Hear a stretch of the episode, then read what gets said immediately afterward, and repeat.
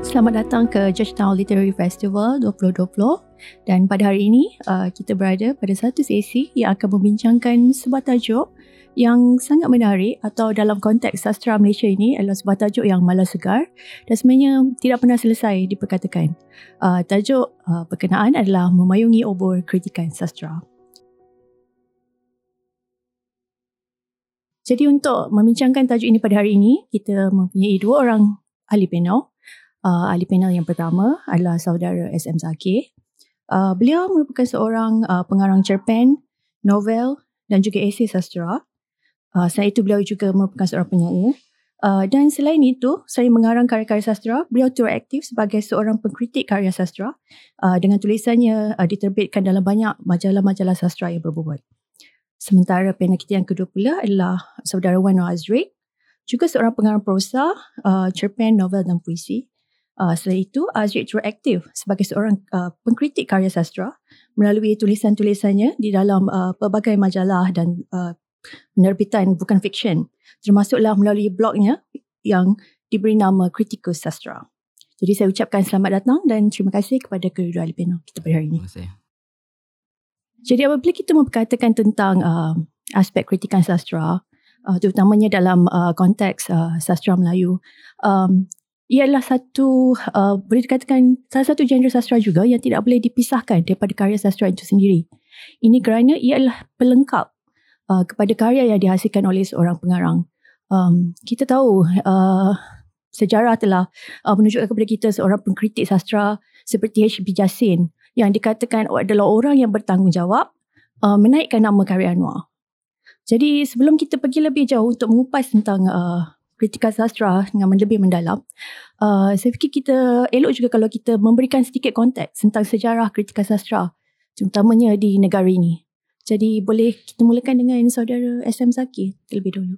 Silakan. Ya, terima kasih uh, saudari dari Kali Ham. Uh, sebenarnya nak cakap tentang sejarah ni dia uh, memakan masa sedikit lah. Jadi saya nak bercakap tentang uh, pemahaman kita tentang uh, dunia sastra ya. Um, iaitu ekosistem dunia sastra ya ekosistem dunia sastra.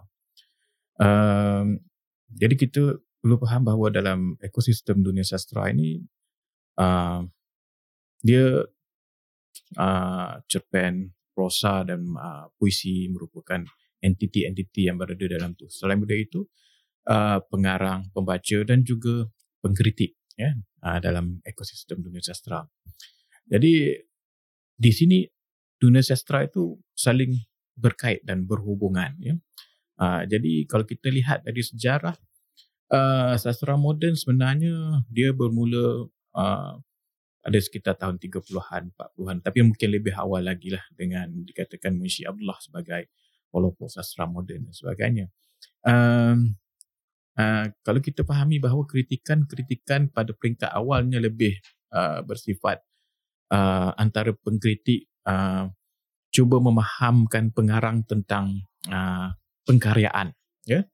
Uh, itu kritikan-kritikan awal yang dibuat uh, yang lebih kepada untuk uh, membawa pengarang itu kepada uh, memahami karyanya.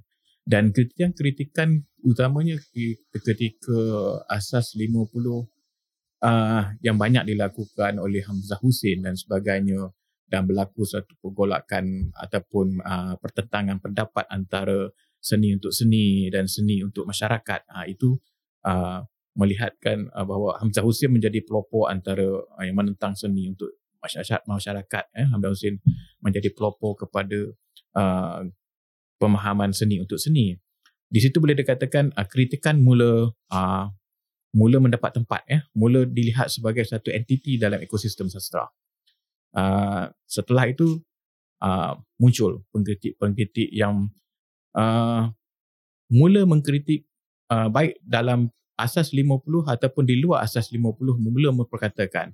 Dan akhirnya kita lihat pada rentetan sekitar dekat 70-an 80-an muncul uh, pengkritik-pengkritik yang membawa banyak aliran-aliran luar masuk ke uh, dalam sastra Melayu pada ketika itu macam Asyik Awang, uh, Manasikan, uh, Ramli Isin, Syahla Maksaman dan sebagainya ya.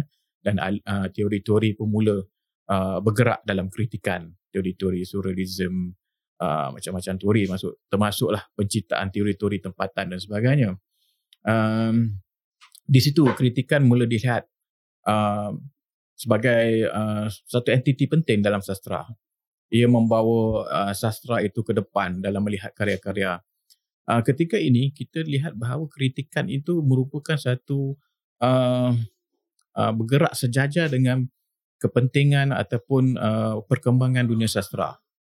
Uh, tetapi pada satu pada saat sekarang ini kita lihat kritikan itu seperti agak uh, lesu eh.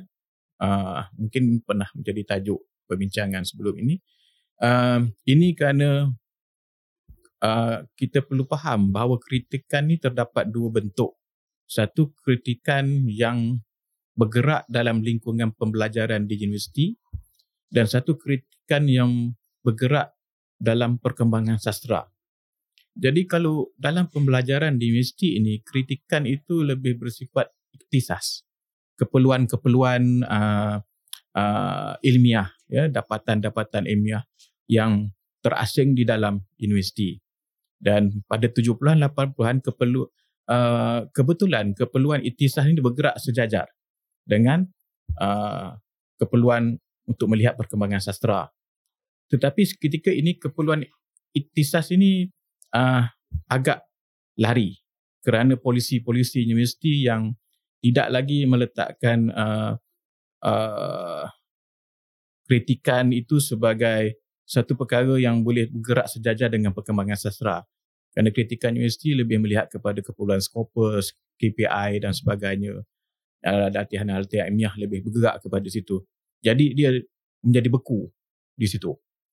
Uh, itu, ini membuatkan kritikan itu menjadi entiti yang pasif pada masa sekarang. Berbanding dahulu, kritikan menjadi entiti yang, yang aktif dalam ekosistem dunia sastra. Um, tapi kita perlu faham bahawa kritikan ini merupakan obor yang mengangkat. Jadi apabila kita melihat universiti tidak lagi bergerak secara aktif dalam entiti uh, sebagai entiti dalam ekosistem sastra maka kritikan perlu bergerak di luar universiti ini dilakukan oleh Wan Anwar Azri uh, kita perlu uh, ingat ya bahawa bagaimana Wan Azri melakukan uh, satu kritikan yang uh, memetakan kembali T alias type uh, untuk hidup pada zaman ini membuatkan karya-karya T alias type dicari oleh golongan muda jadi kita lihat betapa pentingnya kritikan uh, boleh menghidupkan kembali karya-karya Tiada Type yang dilupakan. Dan apa yang kita lihat daripada senario ini, uh, kritikan yang penting ini sekarang bergerak di luar universiti. Uh, jadi mungkin itu sedikit konteks yang saya dapat lihat lah secara peribadi. Baik, terima kasih Saudara SM Zaki. Jadi untuk um, Saudara Azri, kita bina soalan ini daripada uh, penerangan panjang SM Zaki sebentar, sebentar tadi. Eh. Um, peranan uh, kritikan dilihat uh, berevolusi uh, daripada uh, pada mulanya untuk memahamkan kelayak tentang apa itu karya sastra dan apakah yang ingin disampaikan oleh karya sastra kepada uh, sebentuk obor yang uh, boleh menyemarakkan uh, dunia sastra dan seterusnya menggalakkan perkembangannya lagi. Jadi uh, dalam uh, ia pernah lesu uh, sebelum dihidupkan semula oleh pengarang-pengarang yang bergerak di luar uh, Benting University lah uh, di luar Menara Gading itu sendiri. Jadi uh, Aldrich sebagai seorang pengkritik sastra yang bergerak secara bebas ini, uh, bagaimanakah rupa bentuk kritikan sastra uh, pada pendapat Aldrich yang sepatutnya uh, wujud uh, dalam konteks kita pada masa kini? Saya selalu melihat bahawa uh, perbezaan antara kritikan yang bersifat akademik dan juga kritikan yang yang kita katakan bukan akademik ataupun jurnalistik itu adalah dari segi bagaimana dia melihat karya itu sendiri. Jadi dalam kritikan akademik selalunya dia datang dengan uh, mindset ataupun pemikiran bahawa uh, apa masalah dalam karya ini sebenarnya. Contohnya dia melihat novel uh, naratif concerto misalnya kan. Okay, ini adalah sebuah karya politikal. Tapi apa lagi yang yang ada di situ sebenarnya kan? Adakah setakat itu saja? Apa yang tersembunyi di situ?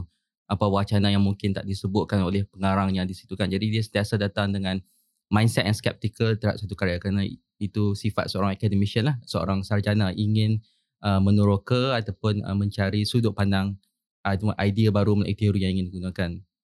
Uh, sementara kritikan yang lebih bersifat jurnalistik ataupun esei mungkin lebih berfokuskan pada aspek pengarang itu sendiri. Contohnya tadi kita katakan uh, karya itu political, narrative itu political. Tapi uh, bagaimana dia sampai kepada seorang pembaca? Bagaimana pengarang itu menggunakan teknik apa?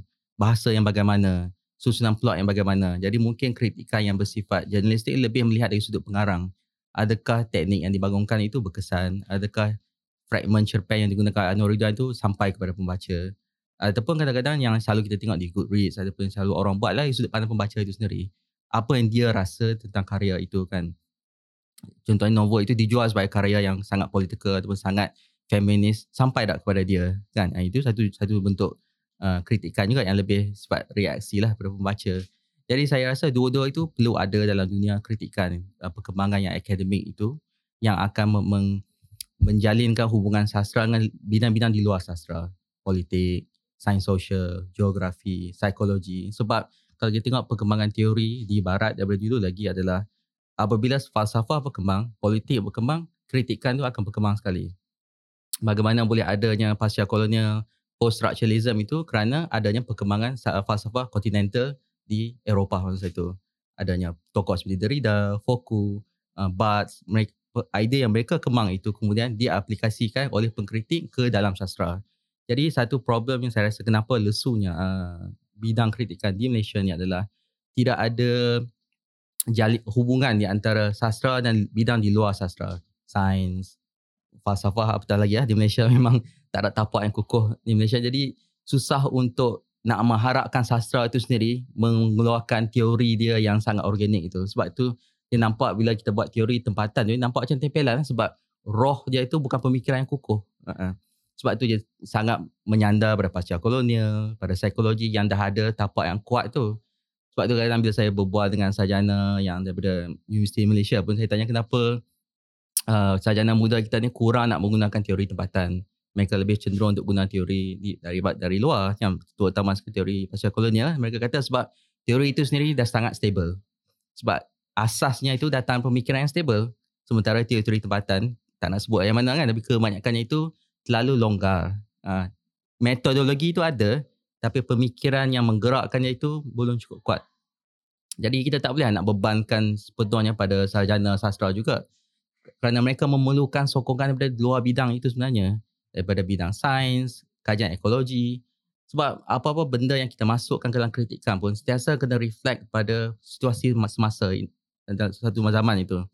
Adakah teori yang sedia ada itu relevan dengan dengan benda yang ada sekeliling? Sebab itu satu masalah pula dari segi hubungan sastra dengan masyarakat secara umum. Kenapa kita misalnya enggan membaca kajian akademik kan? Sebab kita rasa mungkin benda itu tak relevan kan kajian uh, post structuralism postmodern benda yang dah berlaku 20 30 tahun lepas.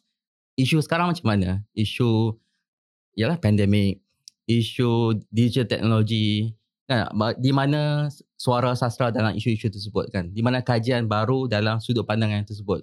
Jadi sebab itu kena ada bukan saja teori tapi kajian kembali contohnya karya-karya mungkin yang klasik tapi sudut pandangan yang baru yang relevan dengan apa yang berlaku sekarang ha, isu-isu LGBT sekarang misalnya yang belum dibincangkan sebab kita akhirnya reverse balik pada teori-teori yang sudah ada jadi saya rasa perkembangan dari sudut ya, kritikan akademik itu kena lebih rencam, lebih dinamik, meneroka bidang-bidang baru dan juga dari segi kritikan yang bukan akademik itu uh, kena lebih bersifat kreatif sebenarnya. Kalau yang akademik ni sangat bersifat kritikal dan melihat dari aspek uh, analisis dan teorinya itu yang yang satu lagi itu adalah yang lebih bersifat poetik sebenarnya.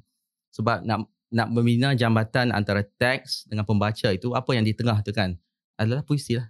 Bukan soal puisi per se tapi adalah metafora. Cara seorang seorang pengkritik itu menterjemahkan karya contohnya ni karya SM Zakir nak pergi pembaca biasa ni. Kan bahasa apa yang nak gunakan? Metafora apa yang nak gunakan supaya yang karya SM Zakir itu yang sangat kompleks ni nak sampai pada orang biasa ni kan nak cairkan benda tu macam mana ah, itu kreativiti yang pengkritik tu lah yang bukan akademik tu lah yang akademik tu cerita lain lah. jadi itu itu bagi cara pengenalan dua bentuk kritikan yang kena bergerak seiring dalam sastra Malaysia Okay, terima kasih Azri dan Azri sebenarnya menyebut beberapa perkara tetapi uh, saya kira yang ingin saya bangkitkan pada uh, soalan seterusnya ini adalah uh, dua bentuk kritikan kritikan uh, akademik yang berlandaskan kepada teori dan juga kritikan yang berbentuk uh, jurnalistik. Um, jadi uh, bila kita melihat kritikan berbentuk teori, kritikan ini uh, lebih kelihatan objektif kerana ia berlandaskan uh, teori-teori yang lazimnya sudah kukuh uh, dan uh, pemilihan karya yang ingin dikritik dengan teori-teori ini juga uh, jika dilihat kepada uh, kritikan-kritikan yang dibuat di Malaysia karya itu telah menepati teori berkenaan barulah dikritik. Jadi pemilihan karya juga uh, memain uh, pemilihan teori juga memainkan peran penting dalam mengkritik karya. Uh, sementara uh, kritikan yang berbentuk jurnalistik uh, seringkali menjadi uh, sasaran uh, sekiranya kritikan yang dikenakan itu uh, tidak memenuhi kehendak uh, pihak-pihak tertentu. Seperti pengarang. Contohnya uh, kritikan itu barangkali uh, uh, tidaklah bersifat uh, tidak memberi uh, reaksi yang positif terhadap karya. Maka pengarang akan terus merasakan itulah satu serangan peribadi. Sedangkan perkarya dia mencakaplah karya dan bukannya peribadi pengarang itu sendiri. Uh, dan mungkin itu juga uh, telah menyebabkan dunia kritikan kita agak lesu terutamanya uh, dalam esei-esei kritikan yang berbentuk jurnalistik ini. Jadi boleh uh, kedua-dua panel memberikan sedikit komentar tentang perkara ini. Terutamanya dalam konteks uh, dunia sastra di Malaysia. Saya persilakan saudara Zakir dulu. Uh, saya bersetuju dengan Manu Azri tentang uh, kritikan ini dia bergerak seiring dengan bidang-bidang lain. Ya. Sains, falsafah, Uh, dan perkara-perkara lain yang berada di luar sastra kalau kita lihat kritikan-kritikan di barat kenapa mereka uh, begitu kukuh ya, berakar. Kerana landasan dia premis yang kuatnya akarnya daripada falsafah itu. Kerana falsafah di barat itu telah dibina dengan bukan saja dengan masa yang lama tapi dengan ujian-ujian yang kita katakan quote-unquote klinikal lah maknanya telah dibahaskan telah diwacanakan dengan begitu uh, gencar sekali kan. Uh, tetapi apabila kita cuba melahirkan teori tempatan, kita seperti uh, jatuh dari langit tak tahu daripada mana datang. Premis kita bergerak dari mana tu tidak kuat. Itu membuatkan teori tempatan sehingga pada pandangan peribadi saya seolah bukan bukan lagi sebuah teori tetapi dia masih dalam peringkat hipotesis begitu eh. Uh, belum lagi diuji secara kita kata klinikal tadilah maknanya di, diwacanakan dengan begitu. Kalau kita lihat teori-teori post-structuralism dan sebagainya telah ada pertentangan yang hebat argumen-argumen yang yang akhirnya memperkukuhkan. Uh, melihat pada keadaan ini kita bahawa uh, saya setuju bahawa uh, teori yang kritikan yang bersifat akademik ini perlu bergerak uh, seiring dengan kritikan bersifat uh, journalism ini kerana kalau kita faham bahawa kritikan yang sifat akademik ni dia ada ada rangka yang tersendiri. Dia perlu uh, mengambil karya-karya yang telah kukuh yang telah diterima sebagai karya-karya besar. Ya, jadi dia tidak membuka ruang kepada karya-karya baru. Ya kalau mengambil karya baru dia tidak mendapati keperluan iktisas tadi. Ha, jadi kita memerlukan kritikan yang bersifat uh, journalism ini untuk memperkenalkan uh, karya-karya baru.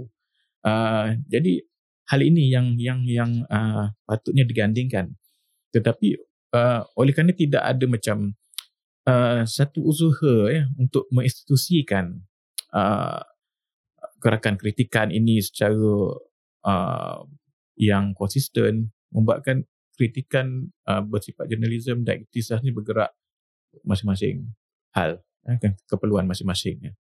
jadi ini membuatkan ia tidak begitu uh, kukuh dalam uh, membina satu uh, entiti sastra yang ekosistem sastra yang benar-benar dapat uh, kita bawa uh, sebab tu kerana sastra kita banyak bergerak dalam ruang lingkupnya yang bersifat domestik.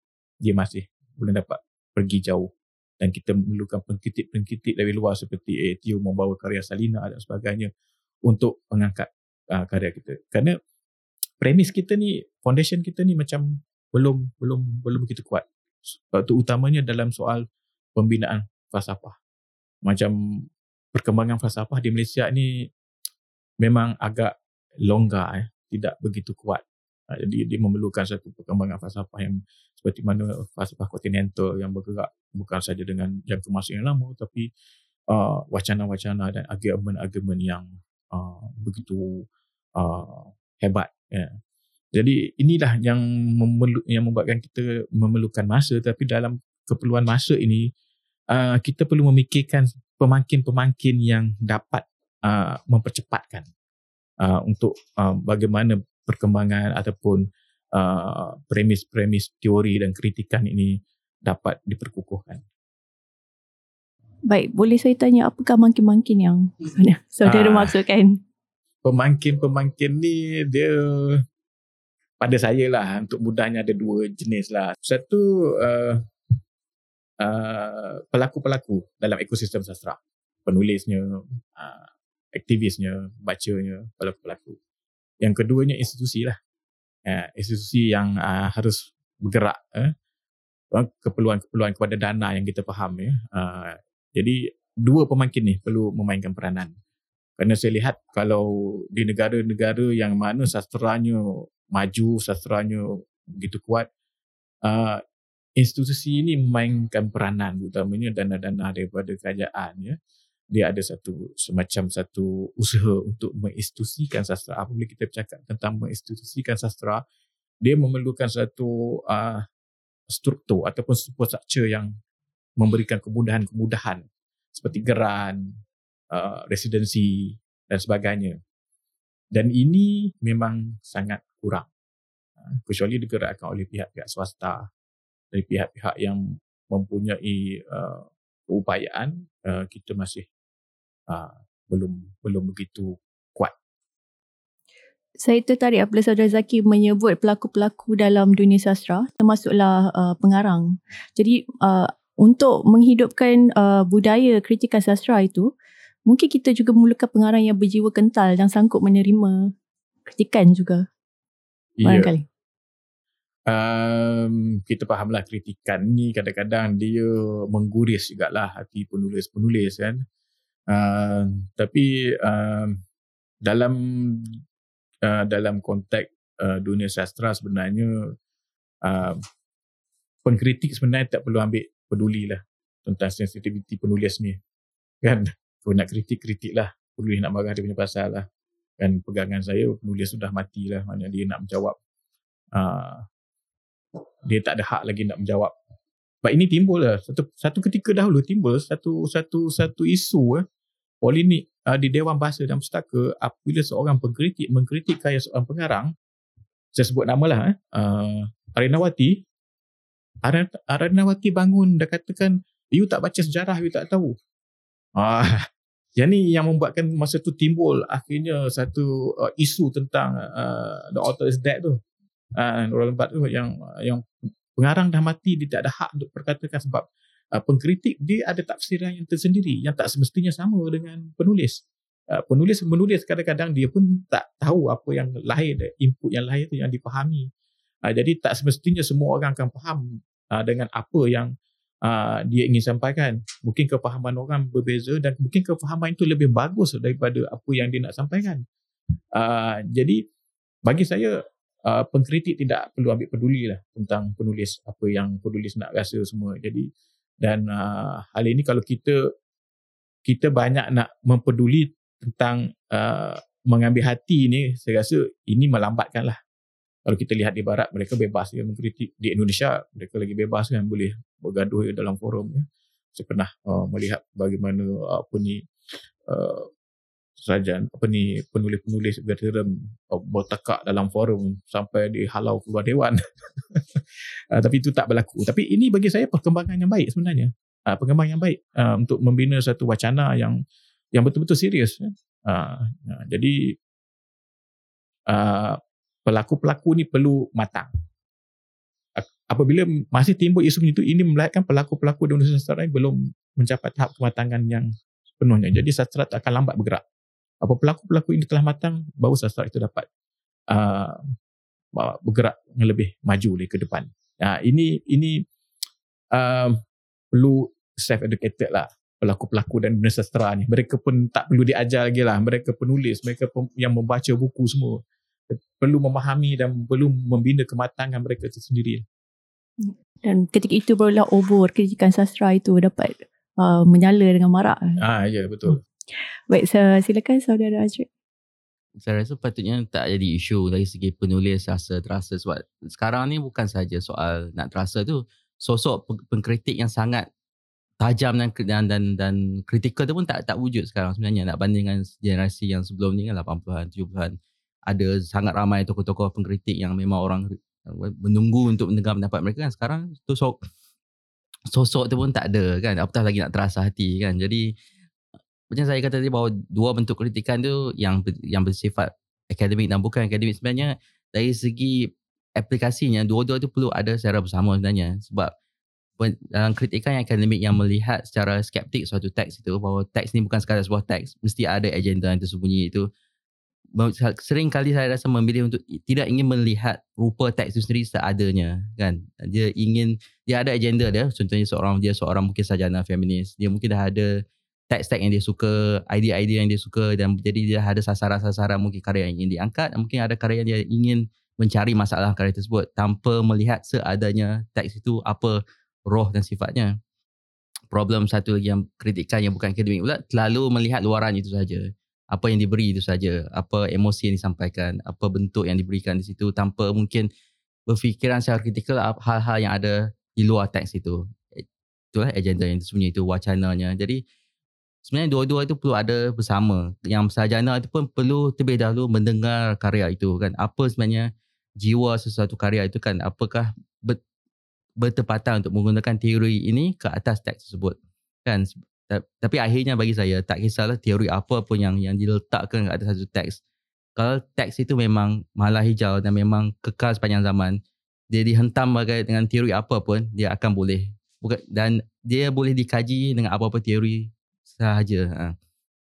Kita tengok novel-novel uh, karya-karya klasik dunia kan. Shakespeare ke Don Quixote ke. Dah dibedah pada segala jenis teori yang kita boleh fikir. Postmodern ke feminism ke. Semua ada boleh kan. Tapi karya itu masih dibicarakan dan masih ada benda yang kita tak pernah selesai yang karya itu.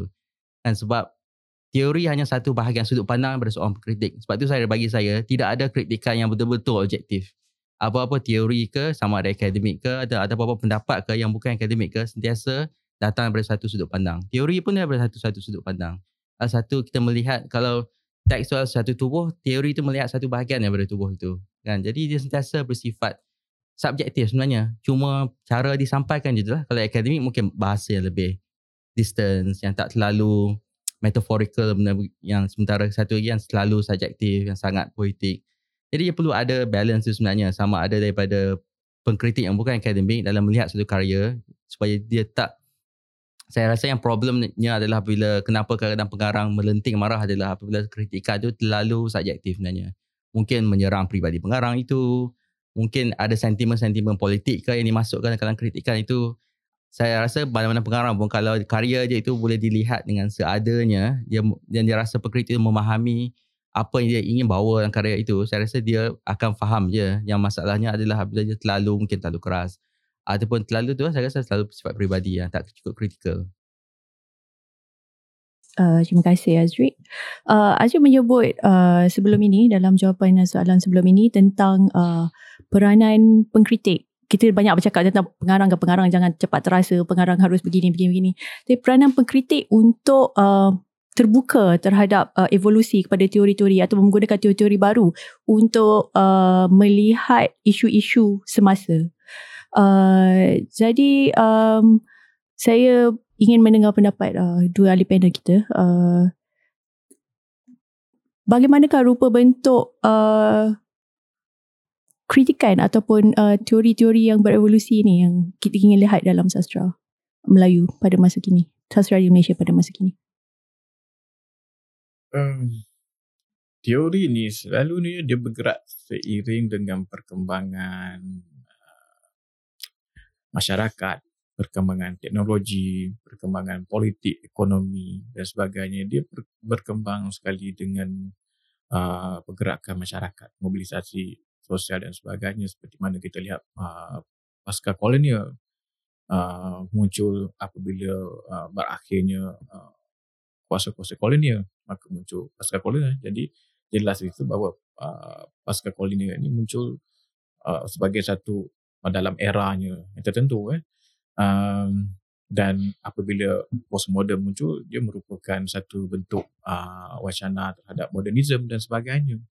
Jadi ini perkembangan-perkembangan yang uh, yang yang memang menjawab atau respon kepada uh, perubahan perubahan yang berlaku dalam uh, masyarakat dalam kehidupan manusia perubahan yang uh, dibentuk oleh gelombang teknologi uh, dan sebagainya uh, kerana itu uh, teori kena bergerak seiring apabila uh, sarjana-sarjana masih terperangkap dengan teori pasca kolonialnya masih terperangkap dengan uh, teori-teori formalistiknya dan sebagainya bahkan romantismenya jadi ini kadang-kadang menjadikan satu sebagai yang tidak bersesuaian dengan dengan uh, keadaan semasa. Kita memerlukan satu teori baru yang menjawab persoalan semasa. Kerana itu kadang-kadang uh, kritikan yang dibuat oleh uh, ahli-ahli sastra kan bersifat anakronistis di luar konteks zaman. Ya, di luar konteks zaman. Pada zaman sekarang kita memerlukan bukan lagi teori uh, culture study je, uh, teori-teori yang lebih uh, bersesuaian untuk menjawab persoalan sekarang yang melibatkan uh, teknologi IoT dan sebagainya. Ya? Uh, tapi ini memerlukan uh, update daripada pengkritik. Tapi kalau pengkritik itu selesa uh, dengan dengan keadaan ini yang sentiasa sebab tu saya kata kadang-kadang kritikan kita tertinggal 20-30 tahun kebelakangan sebab kita masih uh, selesa dengan uh, perkara yang benda-benda yang lama dan itu jugalah barangkali antara faktor yang boleh melambatkan atau membantutkan perkembangan hmm, yeah, pengarang kita yeah, sendiri. Bagi saya. Ini uh, kalau saya lihat sekarang uh, kritikan yang bersifat jurnalism di luar universiti ni lebih hidup. Uh, seperti uh, apa yang dilakukan oleh Wan Azri Ruslan Jomel Abdul Rahman semuanya dah hilang dah Abdul Rahman sekarang ni. Uh, itu sebenarnya dia bagus. Dia bagus. Abdul Rahman ni saya, saya suka dia baca. Tapi kritikan dia memang keras lah dia memang kadang-kadang banyak mengguriskan hati pengarang lah tapi bagi saya itu biasalah kan uh, sekejap kita rasa okey lah uh. tapi ini sebenarnya lebih lebih ke depan uh, kerana mereka sentiasa kerana mereka uh, secara alamiahnya membawa uh, kritikan berasaskan kepada suasana semasa. Sedangkan kritikan yang berlaku di uh, dunia universiti akademik dia masih lagi uh, ialah mungkin tak boleh disalahkan kerana mereka ada kerangka-kerangka yang ditetap, uh, ditetapkan oleh syarah mereka ataupun penyela-penyela mereka yang yang memang menetapkan teori-teori yang perlu dipakai dan sebagainya. Uh, jadi ini ini ini yang perlu dirombak di, dilihat bagaimana kita dapat menyesuaikan di mencari uh, teori-teori yang dapat uh, memperkatakan tentang suasana semasa. Tapi masalahnya seperti kembali kepada apa Aziz cakap premis falsafah kita tidak kukuh, belum kukuh, ya. Itu yang yang yang kita nak mendirikan satu bangunan yang kukuh di atas tanah yang yang yang yang rapuh ini sukar. Uh-uh. Saya, kalau dia tak ada falsafah yang tapak falsafah yang kuat pun seorang pengkritik tu, sekurang-kurangnya mesti kena ada taste yang bagus. Itu yang penting. Kita menghormati pendapat seorang pengkritik yang kita tahu bacaannya bagus. Apresiasinya itu memang kritikal dan tepat. Itu yang penting. Sebab kalau kita tengok macam SB Yassin ke ataupun Harold Bloom ke, ni bukanlah ahli falsafah. Tapi kita tahu mereka ada pendapat yang bagus tentang apa yang dikatakan sastra. Apa yang dikatakan sebuah novel yang bagus kan. Maksudnya mereka ada cita rasa, mereka ada canon mereka sendiri dalam diri mereka. Sama ada kita bersetuju dengan seorang pengarang yang diangkat tu tidak, itu cerita lain tapi kita tahu mereka dah ada set-set pengarang-pengarang yang, yang mereka rasa itulah pengarang yang terbaik. Itu mesti kena ada. Itu basic saya rasa mana-mana mesti kena ada taste yang bagus itu. Dan sebab itu apabila dalam kritikan akademik pun, teori apa pun mesti reflect kepada edit, uh, sifat uh, pengarang itu sendiri, pengkritik itu sendiri. Sebab bila kita tengok pasca kolonial, Edward Said ke orang-orang yang mendukungnya itu, teori itu adalah memang bahagian dari diri mereka. Kita tengok Edward Said memang itulah cara dia berfikir, itulah cara dia melihat dunia. Sebab tu teori itu memang sangat sinonim dengan diri dia. Jadi masalah kadang kita tengok kajian-kajian yang sahaja baru ni, kita nampak mereka menggunakan teori. Tapi kita tahu teori itu adalah roh pengkaji lain, sarjana lain, yang orang lain yang pernah buat. Di mana identiti mereka kan. Jadi Itu yang kita nak daripada ahli sarjana kita. Bukan saja mengkaji suatu benda baru tapi adanya identiti mereka di situ. Kenapa benda ni penting sangat untuk mereka mengkaji benda itu? Kalau mereka rasa hal yang dekat dengan mereka adalah alam sekitar kan. Buatlah kritikan ekologi. Kalau dia adalah seorang sarjana wanita yang rasa lebih dekat dengan hal wanita, maka buatlah kajian baru dari sudut itu kan. Jangan tiba-tiba nak guna teori tekstualisme ke kan yang dah pernah dibuat oleh orang lain kan. Jadi berbalik pada pengkritik itu sendiri. Cita rasa dia, taste dia, kritikal dia dan juga kepribadian dia itu. Itu yang sangat tidak ada lah sekarang dalam kritikan sekarang ni. Sama ada akademik ataupun kritikan yang bukan akademik. Terima kasih Saudara Zakir dan Saudara Azri. Um, jadi saya rasa bila kita bercakap tentang dunia sastra, kita banyak bercakap tentang bagaimana untuk menjadi seorang pengarang yang baik. Tapi kita jarang bercakap bagaimana untuk menjadi seorang pengkritik sastra yang baik. Um, jadi sebagai uh, pengarang yang juga pengkritik uh, kedua-dua ahli panel kita uh, mungkin ada cadangan ataupun uh, tips lah untuk sesiapa yang mungkin berminat untuk menjadi seorang pengkritik uh, apakah cadangan atau uh, mungkin tips daripada ahli panel berdua uh, untuk mereka bermula sebagai uh, mungkin pengkritik muda atau pengkritik pemula saya uh, mungkin respon sikit pada apa yang Azri kata hmm, tentang, tentang taste tadi. Sebenarnya taste ni pun datang daripada bakat. Dia kena orang yang gifted juga. Kan? Pengkritik yang baik sebenarnya gifted juga. Macam Hashim dan sebagainya. Dia bukan ahli teori. Dia bukan ahli falsafah. Tapi ada bakat besar dalam diri dia. Membuatkan dia menjadi besar berbanding orang lain. Ramai pengkritik lain yang lain pada dia tu. Tapi dia yang lebih tertonjol. Kerana dia gifted. Uh, tetapi yang berbakat dan gifted ni ramai juga yang kecundang eh. yang ego dia membuatkan dia jatuh kan uh, jadi uh, ada dua perkara lah satu uh, bakat yang dianugerahkan yang keduanya usaha eh. usaha dan uh, minat minat passion uh, walaupun kadang-kadang seseorang itu tidak begitu berbakat tetapi uh, jiwanya eh, passionnya begitu kuat ingin melakukan dia juga akan menjadi uh, pengkritik atau penulis yang berbakat ya. Uh, jadi dua perkara inilah yang perlu perlu perlu digabungkan. Kalau kita kurang bakat kena ada uh, jiwa uh, keinginan yang begitu kuat ya, passion yang kuat. Uh, kalau kadang-kadang uh, kalau ada gifted yang banyak pun tapi passion yang tak kuat dia akan hilang juga. Jadi saya fikir uh, dua perkara ni perlu di di digandingkan. Yang perlu seimbang mana ya. Sikat Cik. Uh, untuk pengarang yang juga menjadi pengkritik, saya rasa benda itu ada kelebihan dan kekurangan ya. Satu masalah kadang-kadang adalah bila penulis menjadi pengkritik ni adalah dia selalu uh, terbatas dengan sudut pandangan dia sendiri sebagai seorang pengarang. Sebab pengarang kita tahu ada cara pandang dia sendiri, apa yang katakan karya yang bagus, apa yang karya tidak bagus. Tapi kelebihannya juga dia boleh jadi macam double agent lah sebenarnya. Dia adalah macam insider lah sebab dia tahu apa yang dikatakan satu karya itu kalau dia seorang novelist, dia tahu proses tu bagaimana apa yang yang membina sebuah novel jadi dia tahu cari dari segi dalaman dia dia faham dia tak sama lah bila dia contohnya seorang pengarang yang dah lama menulis bila dia buka sebuah novel tu cara dia melihat novel itu pun dah cara seorang seperti novelis berfikir kan dia akan tengok eh, kenapa bab ini diletak di sini kenapa watak ni dibina di sini jadi dia faham mekanik sebenarnya itu kan berbanding seorang pembaca biasa yang lebih objektif dan sama mungkin kurang aware kepada benda-benda teknikal dalam penulisan tu kan. Jadi dari satu sudut dia ada kelebihan itu. Dia faham teknikal-teknikal dunia fiction atau dunia puisi itu kan. Jadi dia boleh jadi macam kalau nak guna analogi tu seorang pengarang yang dipengkritik ni adalah macam kembar pada seorang pengarang.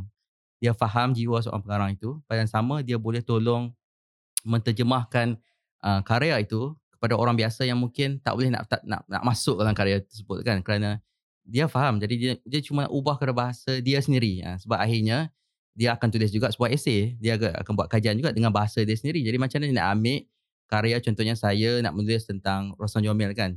First saya kena faham dulu saya kena dengar dulu suara hati dia sebagai pengarang cara-cara dia menulis. Jadi kemudian bagaimana saya nak ambil karya Rosman Jomil itu jadi bahagian dari diri saya sebagai seorang pengarang kan.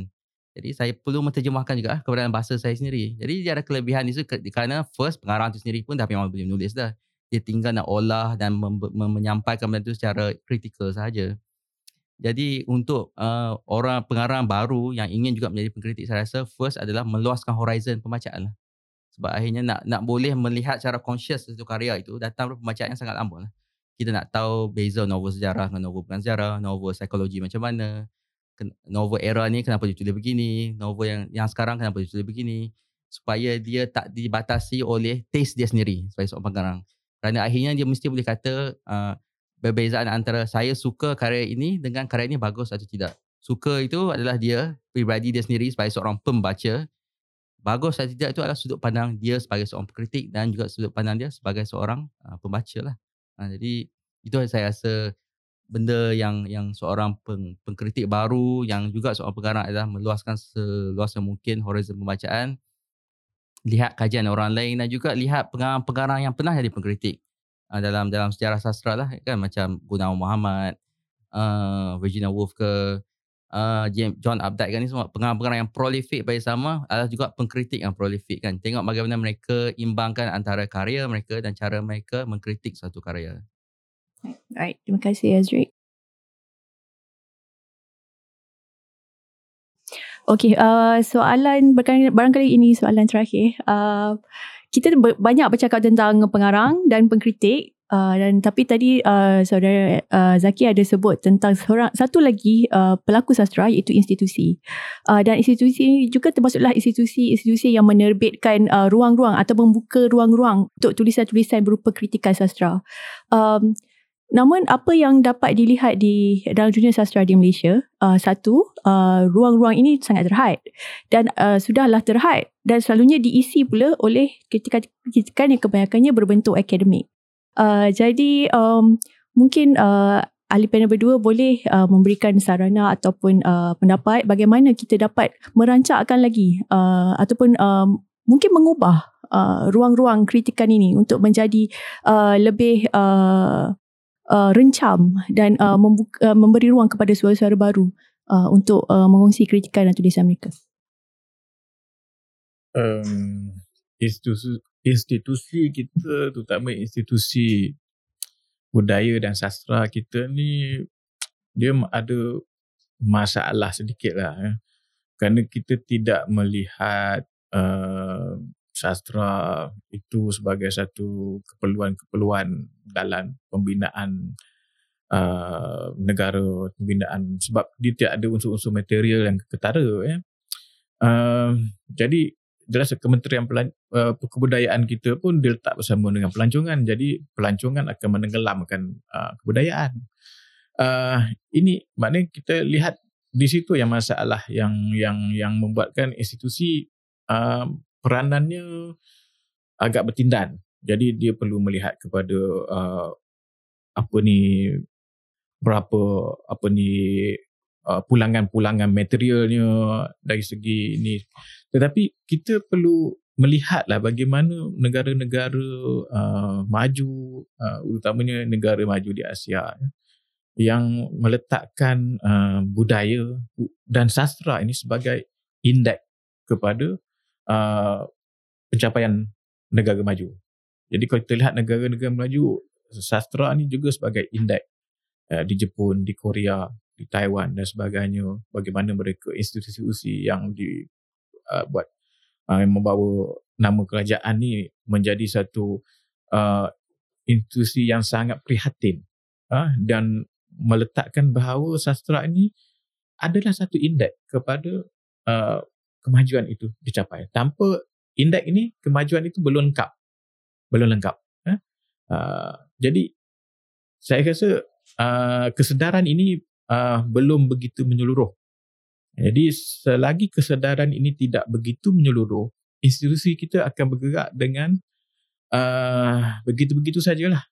Uh, uh, dan dia memerlukan uh, apa ni uh, pandangan-pandangan protes dan juga kritikan juga daripada pelaku-pelaku dan dunia sastra setiap masa. Uh, dan tentulah dia melibatkan hal-hal yang mungkin politikal dan sebagainya uh, yang perlu ada perubahan-perubahan yang bukan sekadar, sekadar perubahan pada institusi tapi perubahan kepada mereka yang mentadbir institusi pada mereka yang berkuasa di atas institusi. Uh, jadi uh, pelaku-pelaku sastra juga perlu uh, memainkan peranan jugalah. Uh. kita lihat pelakon sastra dulu mereka agak agak banyak memainkan peranan uh, kritikan-kritikan sheet Shannon Ahmad sebagainya uh, kita lihat bagaimana mereka selamba je uh, mau lepaskan apa dia nak uh, tapi kita sekarang uh, ada tetapi kadang-kadang um, tidak tidak berapa berkesan uh, kerana yang yang menulisnya belum begitu uh, dilihat ada weight yang kuat pengaruh untuk untuk untuk memberikan satu kesedaran untuk menjentik. Uh, jadi jadi soal institusi ni uh, pelaku-pelaku sastra perlu main peranan untuk menggerak, untuk menggoncang, untuk menyedarkan tentang apa yang perlu. Saya sentiasa bercakap dan sebahagiannya uh, sebahagiannya didengar juga saya bercakap tentang keperluan kepada residensi, keperluan kepada perubahan-perubahan dalam uh, anugerah sastra, kenapa nak disembunyikan perlu di uh, senaraikan di shortlisted dan sebagainya dan sebagainya telah diambil kira uh, tapi memerlukan juga suara-suara lain untuk untuk untuk bercakap untuk menyokong untuk dan mempukuhkan yeah. kritikan-kritikan itu. Uh, sementara Azri pula sebagai uh, pengarang muda yang mungkin pernah melalui situasi di mana uh, kritikan anda tidak tidak begitu dipedulikan dan uh, bagaimana anda melihat perkara ini? Saya rasa dalam konteks hubungan uh, pengkritik ataupun seorang pengarang dengan institusi perlu ada. Contoh institusi yang konvensional sama ada penerbitan akhbar ataupun institusi penerbitan sastra. Perlu kalau boleh pergi ke arah itu pergi ke tapi pada sama uh, seorang penggerak sastra juga perlu bergerak di luar institusi tersebut menempani teknologi yang sedia ada. Sebab saya rasa antara itu sebab kenapa sastra lambat berevolusi dengan masyarakat adalah kerana teknologi sastra itu sendiri agak perubah sebenarnya. Buku cetakan berbanding filem dan muzik yang sangat sentiasa up to date dengan teknologi semasa sebab tu kalau tengok kritikan filem di Malaysia kan kritikan filem sastra di Malaysia, filem sentiasa berkembang. Sentiasa ada pelapis baru dan sentiasa evolve dengan teknologi semasa. Kalau sekarang orang pakai YouTube, ha, ada aja eh, pengkritik di YouTube, ada vlogger yang akan buat kritikan filem, ada orang yang akan buat kritikan muzik. Sementara sastra masih terperangkap dengan jurnal, majalah dan juga media-media yang konvensional sebab sifat sastra itu sendiri kan. Jadi salah satu cara selain uh, bergerak bersama institusi saya rasa perlu juga ada kerana sastra itu sendiri adalah institusi yang dibina oleh sebuah institusi. Pada sama juga perlu bergerak di luar dan menempani teknologi-teknologi yang digital yang sedia yang ada sekarang.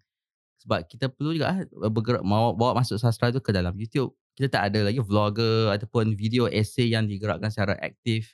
Filem ada benda itu tapi sastra belum ada. Kan jadi sastra dan teknologi tu mesti kena bergerak seiring untuk kritikan sama-sama berada dengan uh, kita kan jiwa masyarakat sekarang kan. Sebab masyarakat tu nampak sastra ni sebagai benda-benda yang orang tua saja buat. Sebagai benda yang kuno dan ke belakang tak seiring dengan apa yang tengah berlaku dalam budaya semasa. Jadi itu yang saya rasa untuk bukan saja pengkritik tapi juga pengarang sekarang dan di masa depan perlu lebih aware dengan apa yang ada dalam masyarakat mereka sekarang. Ha, itu Setakat itu sahaja perbincangan kita pada hari ini. Terima kasih diucapkan kepada kedua-dua ahli panel dan semoga kita bertemu lagi pada sesi yang akan datang. Terima kasih. Ya, terima kasih. Ya, terima kasih.